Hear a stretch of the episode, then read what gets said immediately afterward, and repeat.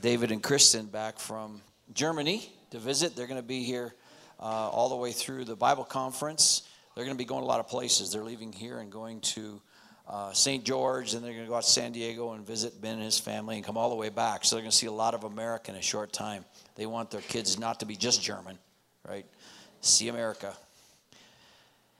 And also, Kyle and his parents are here today, and Kristen and Kyle's grandparents are here. So I hope you get a chance to meet them and uh, say thank you to Russell. Russell is a World War, World War II veteran. They drove all the way out here from Illinois. That's they make them strong and uh, we appreciate them being here.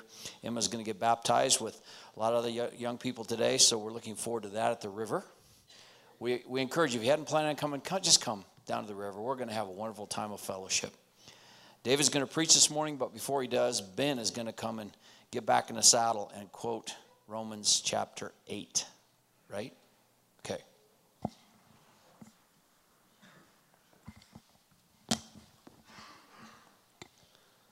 Good morning. Romans chapter 8.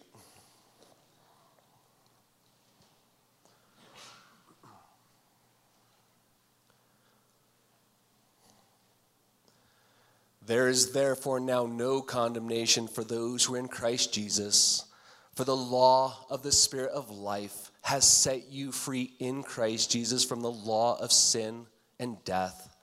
For God has done what the law, weakened by the flesh, could not do by sending his own Son in the likeness of sinful flesh. And for sin, he condemned sin in the flesh in order that the righteous requirement of the law might be fulfilled in us, who walk not according to the flesh, but according to the Spirit. For those who live according to the flesh set their minds on the things of the flesh, but those who live according to the Spirit set their minds on the things of the Spirit. For to set the mind on the flesh is death, but to set the mind on the spirit is life and peace.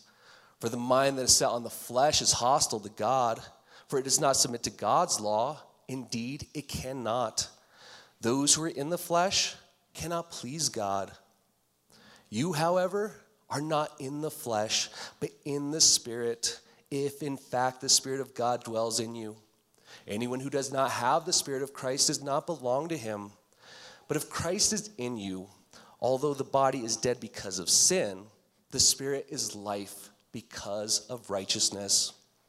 If the Spirit of him who raised Jesus from the dead dwells in you, he who raised Christ Jesus from the dead will also give life to your mortal bodies through his Spirit who dwells in you. So then, brothers, we are debtors not to the flesh, to live according to the flesh. For if you live according to the flesh, you will die. But if by the Spirit you put to death the deeds of the body, you will live.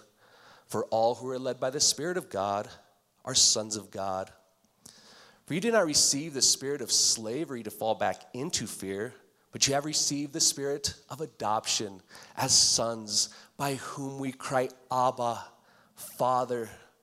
The Spirit Himself bears witness with our spirit that we are children of God.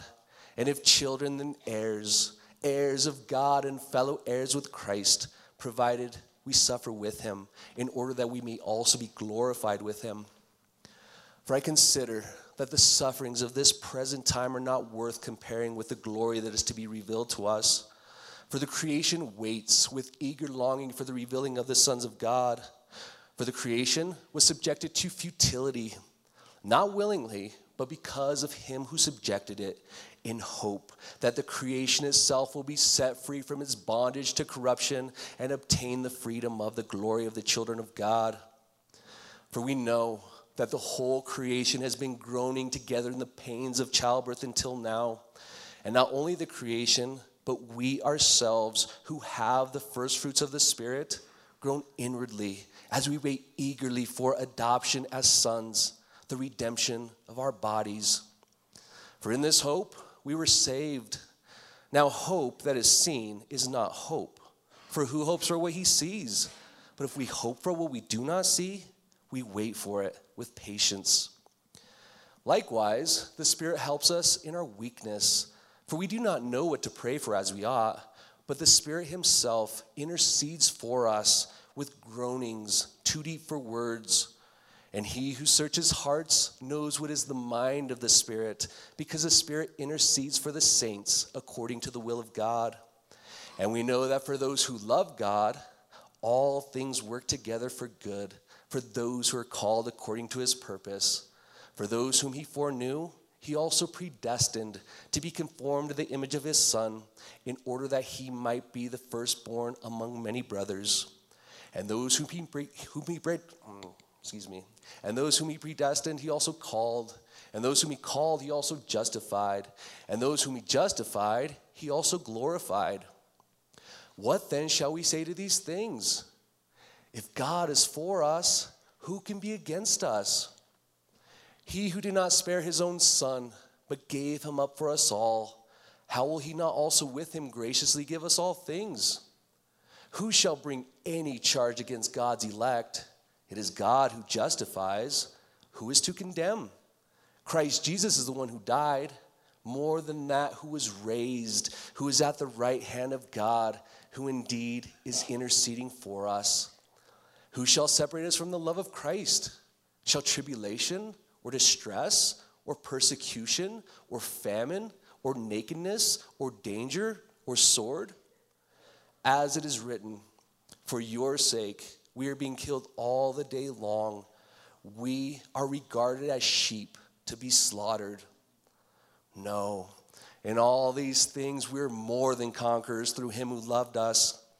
For I am sure that neither death, nor life, nor angels, nor rulers, nor things present, nor things to come, nor powers, nor height, nor depth, nor anything else in all creation will be able to separate us from the love of God in Christ Jesus our Lord.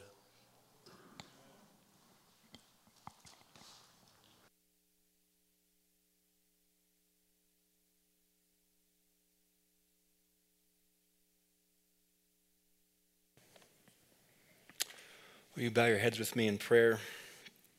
Our gracious God in heaven, we ask you now to open our hearts and our minds to, to hear from you. Lord, we have just heard from you. We have heard your word spoken clearly. We ask you now to, through the power of your Spirit, to move in our hearts that we might be drawn close to you.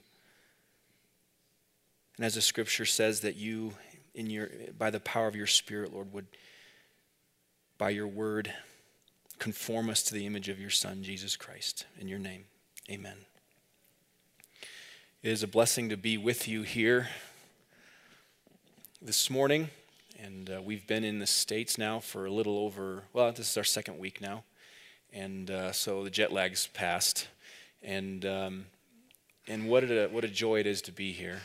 Uh, for those of you that don't know us, um, Kristen and I, or I'm the pastor of the International Baptist Church uh, in Cologne, Germany, and as well as the International Baptist Church of Bonn in Bonn, Germany, which has been going since uh, February now and will officially launch here in September. And so we're excited to, to see how God is working there. The International Baptist Church is a, a collection of churches, English, international English speaking churches, not just only in Europe, but throughout the whole world. And in our church, we have uh, something like uh, 54 nationalities represented. And so it is, when we say international, we, we really mean uh, it is very international. And uh, when you, we say we're English speaking, it doesn't mean everyone's first language is English. And so communication gets interesting sometimes. But uh, we are excited that God has called us to that ministry and um, but we're happy to be here with you. You have prayed with us, prayed for us, and uh, by God's grace, He is answering so many of those prayers, and He continues to work. And we're looking forward to seeing uh, more of what God has planned uh, for His church, not only in Germany, but also here in Laramie. I need a minute to uh, turn my computer on, but if it doesn't turn on, then God does not want me to use these notes, so that's fine. I know the chapter. My hope, as I was praying about what to preach about today, it, uh, it became. Uh, it's difficult when you we stand in front of a crowd of people and you know some people. I know a lot of people here, but we haven't been in touch. I don't know what's going on in your life, and and I write emails, so some of you at least know what's going on in mine. But I thought, you know, when missionaries or people come from other places, they, they talk about their ministry. It's important because you're praying and you want to hear what God is doing. But as I began to pray, it was really clear that um, I really wanted to speak something to you as a church. I wanted God to speak through me to minister to you from His Word. And, uh, and so the question to my mind was what, what, what would I say to this church, this church that is so faithful with faithful preachers and teachers who preach and, and, and, and disciple? And what would God lay on my heart to share with you? And the answer that I feel the Spirit gave me was, well, what have I been doing in your life lately? What have I been teaching you? And over the last I don't even know how long. Uh, I've been preaching through the book of Romans, and just a few weeks ago, uh, we finished chapter 9, or a couple weeks ago, we finished 9, and I uh, spent a few, a couple months preaching through chapter 8. And it was Romans chapter 8 that God led me to preach during a very critical time, not only in the life of my church, but I believe in the life of me, David Martin, and, and my family and my wife. That it is the greatest it's said to be the greatest chapter in the whole Bible. I don't know how you figure that out, but but it is an amazing chapter that gives us real perspective into the heart of God and to the life of the believer, the reality of who we are uh, in Christ. And so I want to take time, and I'm only going to be, yeah, it's not going to work, so we'll see what God has for us here. I'm only going to be looking at a few verses. I'm not preaching the entire chapter that Ben just quoted. Um, I'm only going to be looking at verses 9 through 11. And what I want to primarily focus on this morning is reminding us together that we have to have the right perspective as a Christian, which I believe Romans 8 gives us. If I'm going to be faithful in my walk, if I'm going to experience joy, if I'm going to be able to fight against the flesh and have victory over sin, there has to be a, an understanding that as a believer, I have the indwelling of the Holy Spirit in me. And so often, as Christians, especially uh, when we grow up in, in churches that faithfully preach the truth, we say these things as if it's just it's good theology. We believe it in our minds, and we all sit here on Sunday and we speak the truth that yes, Christians have the Holy Spirit, and we totally skip out on the potential, the, the power that is within us when we yield to the work of the Spirit in us. And the work, if Christ is in you, the work that is inevitably happening to you because of the power of Christ. There is a potential within us as Christians that we can't really fully imagine, nor do I feel we will I believe we will fully experience until we are in glory. As I was thinking about this, the potential power and life of the Spirit in us, I was reminded of a time when I was in high school. This illustration may be a little incriminating, but uh, my brother Ben owned a 1997 Z28 Camaro, T top, the white with the orange. It was sweet. And, uh, and it just so happened that myself and two close friends of mine, Clayton Schultz, Derek Calling, had to, uh, we had to do a physics project. And we decided we were going to go to the ski area and, and, and film something having to do with physics. It strikes me at this moment that the car we were driving was itself a physics experiment. But that being said, I said, Hey, Ben, can we borrow your car? I don't know what he was thinking. He was like, Yeah, sure. The most generous brother in the world, I've decided. So we get in the car, we drive up, and we do our little video, and it wasn't great. But uh, there we were, we get in the car, and there's three 17 year old boys sitting in a Z28 Camaro. Well, let's see what she can do.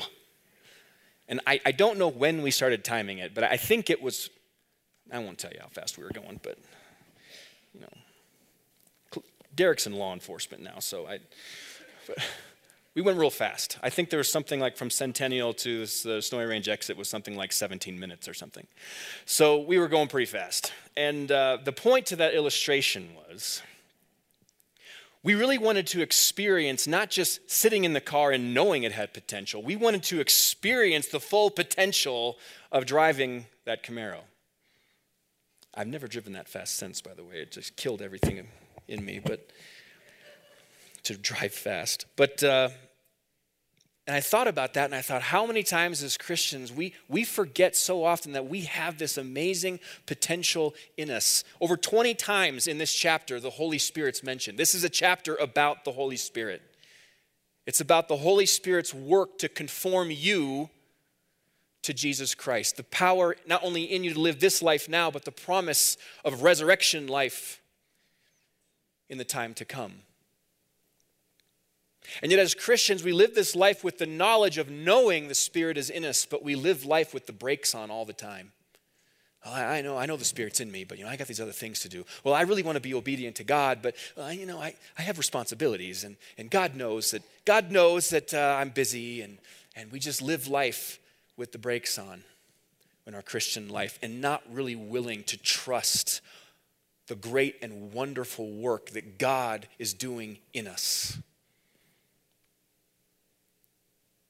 And as a pastor, and you preach and teach these things, and you come to a place where you start getting tired.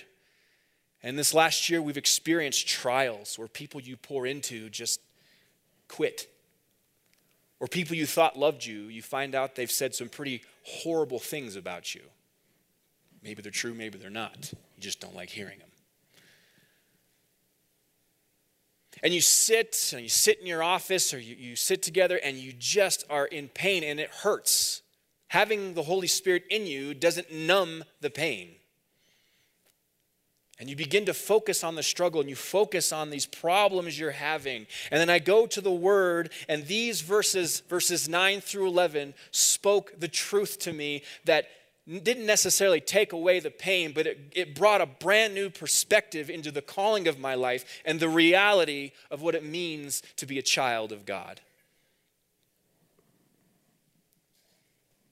In verse 9, he says, You, however, coming off of 7 and 8, those whose mind is set on the flesh, they do not please God, he says. They do not desire God. It does not submit to God's law. It cannot because there is no power. There is no power to submit to God's law when the Spirit is not in us. The mind set on death, the mind set on the flesh is death.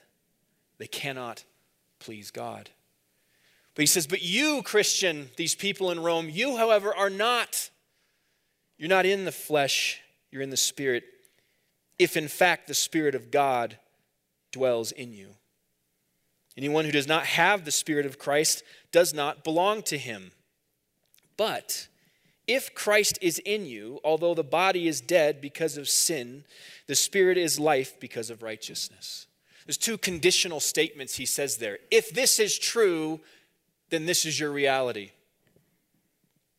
You, however, are not in the flesh, but in the Spirit, if in fact the Spirit of God dwells in you.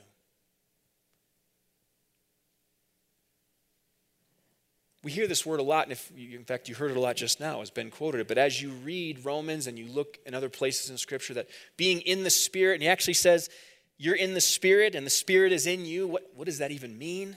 Who's in who? He is talking about when we are in the Spirit, he's meaning we are, it is the regulating power in the life of the believer. It is a law, not, not a law like the law that I broke when I sped, as in here is the law you have to live by and you have to submit to it. No, this regulating power that the, you are in the spirit is the same thing as I would say gravity. It is a law that you don't try to live by, it is the power under which you live. You are controlled. Gravity works. We don't, we, don't, we don't try to submit to that law, it happens to us. This is the regulating power of the Spirit. If you are in Christ today, the Spirit is in you. You are, as you are setting your mind on the Spirit, you are being controlled. It is the power that regulates and turns you and, and moves you in the direction that God wants to take you. Being in the Spirit is you being controlled by the Spirit of God who dwells in you. And so today, if the fact is, if you belong to Christ, the Spirit of God is in you. And if the Spirit of God is in you, He controls you. And you'd say, Well, David, that doesn't quite look like my life. I make a lot of decisions I know God would not want me to make. I respond to things I know the Spirit would not, that's not the way the Holy Spirit wants me to respond. And all of chapter 6 and chapter 7 and chapter 8 of Roman is about that very fact. That although we are declared righteous because of faith, the righteousness of Christ is credited to us. It is over time in obedience to Him that He is, through the power of the Holy Spirit in us, conforming us to that righteousness that He has granted to us by faith. We are becoming more and more like Jesus. This is why 8 comes, chapter 8 comes after chapter 7. Do you ever feel like that? Man, the thing I want to do, I don't do, and the very thing that I don't want to do, I find myself doing, and I want to do what's right. I know what God wants, but I don't do that. Wretched man that I am. And he says, I find it then to be a law that when I want to do right, evil lies close at hand. And that's why he wrote eight. Because there is therefore now no condemnation. You are not condemned. You are not condemned based upon the sin you're struggling with because you have been set free by faith alone in Christ. His righteousness has been granted to you. You are seen through the eyes of God, dressed in the righteousness of Christ. And it is because of that that the Holy Spirit, the regulating power in you, is conforming you to that eternal reality conforming you to that reality.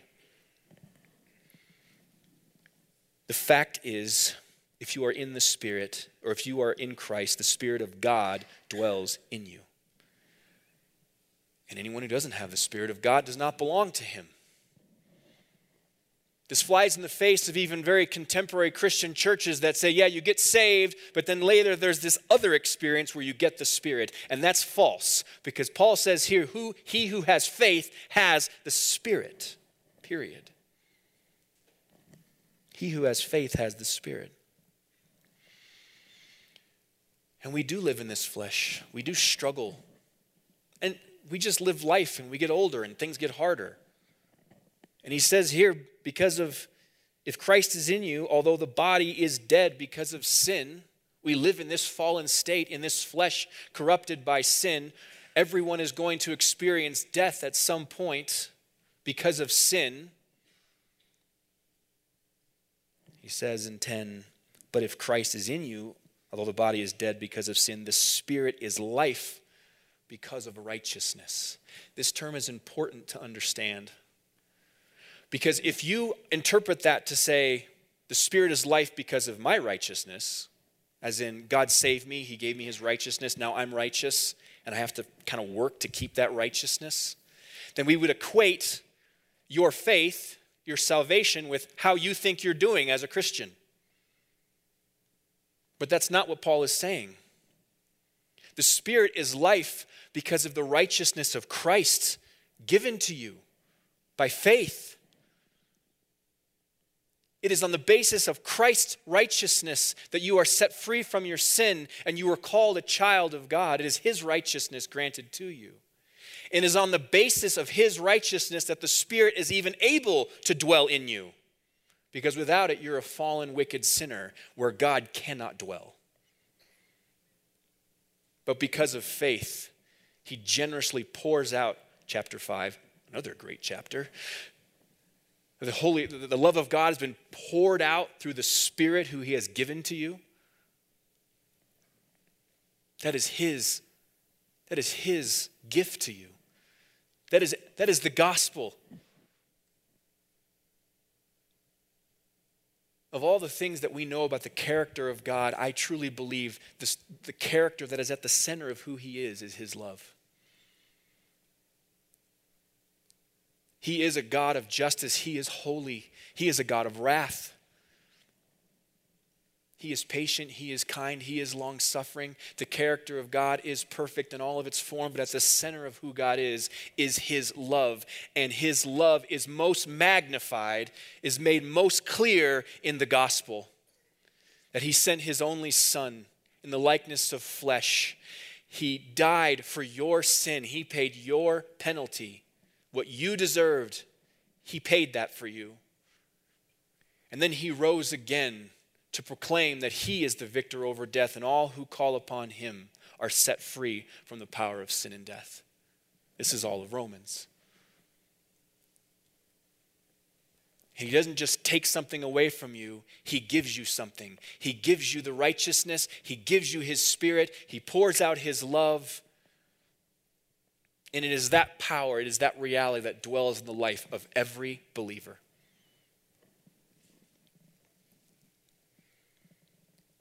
And the Spirit is in us not because of our righteousness or how hard we work to be good enough for God. He dwells in us solely on the basis of Christ's righteousness. And the, the, I think that the real potential of the power of the Spirit in us is wrapped up in verse 11. Another conditional statement. If, if the Spirit of Him who raised Jesus from the dead dwells in you, he who raised Christ Jesus from the dead will also give life to your mortal bodies through his Spirit who dwells in you. Every year at Easter time, we focus on this one amazing, unfathomable reality that there was a man named Jesus who was crucified, dead, and buried. And then on the third day, Sunday morning, he was alive.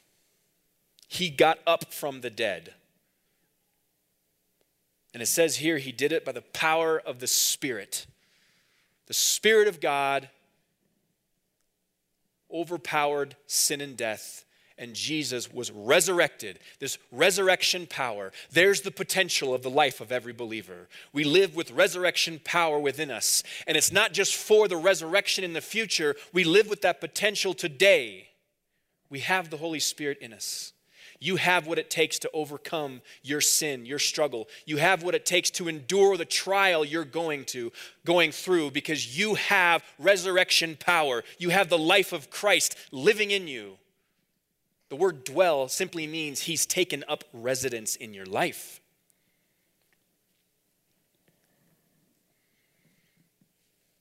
Now,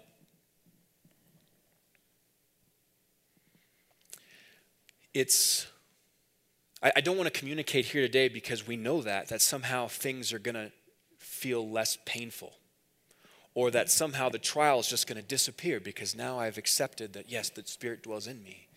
He has not given you the Spirit to give you a more comfortable life. He's not given you the Spirit to dodge trials. He's given you the Spirit so that you might endure the trial and be conformed by the power of the Spirit. Nothing that you do for God is by your own power if you're going to endure a trial, if you're going to grow in your faith, if you're going to be, if you're going to withstand any persecution or sickness or illness you're going through, if you're, if you're going to make it through this life with your eyes on the Lord, you can only do that by the power of the Holy Spirit. It is not your strength. You don't save you, you don't sanctify you, and you will not and it will be not in your power that you experience future glory forever and ever with Jesus Christ. That is all the work of the Holy Spirit in you.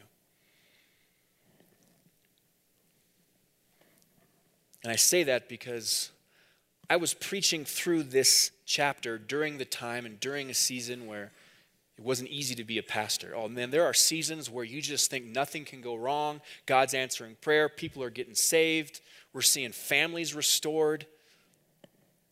God work in the life of believers to raise them up to, to, to teach and to lead others, and you think, oh, it's great. But there's a lot of seasons. There's a lot of a lot of winters sometimes. There's sometimes the winter gets long in ministry where you feel like you're preaching something. I can't tell you, there's been a few times I'm preaching my heart out. I think, man, this was, I think the church was just blessed today.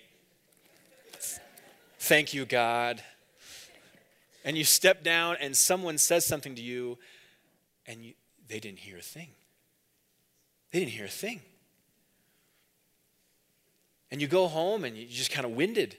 Mondays are like the worst days. Ask my wife. I'm like the most inconsolable person on Monday. I consider any other form of employment on Monday. Because we get so focused on the situation and how bad it is, and we get, woe is me, and this is so hard, and I'm just not appreciated, and God, I just don't see where you're working. And then you come to this chapter and you go, wait a minute. I have lost perspective. I have lost the reality. Reality is not seen through my eyes and through my circum and how I see circumstances. True reality is only seen through the eyes of God who sees the beginning and the end and from him and through him and to him are all things and to him will be the glory forever and ever.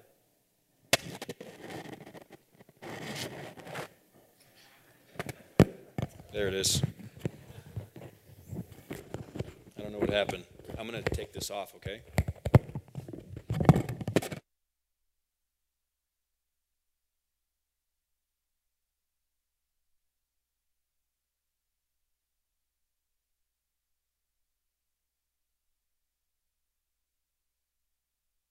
All right. Sorry about that. You weren't prepared. I'm almost done anyway.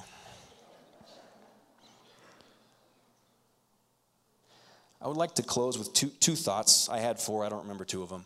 But uh, I have two still in my mind, so those are from the Lord. The first one is I think as a church, be careful that you don't misrepresent the work of the Spirit in your life. And I say it this way we hear prayers like this. And I've had to correct a few people in my church. They go, Lord, we just pray that you would send your Holy Spirit right now. Just pour out your spirit as if he's somewhere else and has to show up. Or we sing songs and we ask God to, Holy Spirit, come. Holy Spirit, pour out your love. Come with fire. It's like, that's dangerous. Don't forget that if you're in Christ, He already has taken up residence in your life. He's already here. You don't ask for more of the Spirit. You ask God to build your faith that you may live according to the Holy Spirit. That's the reality of being a follower of Jesus Christ. That's the truth about being a child of God. And secondly, I would close by saying this. He makes a few conditional statements here that if the Spirit of God is in you,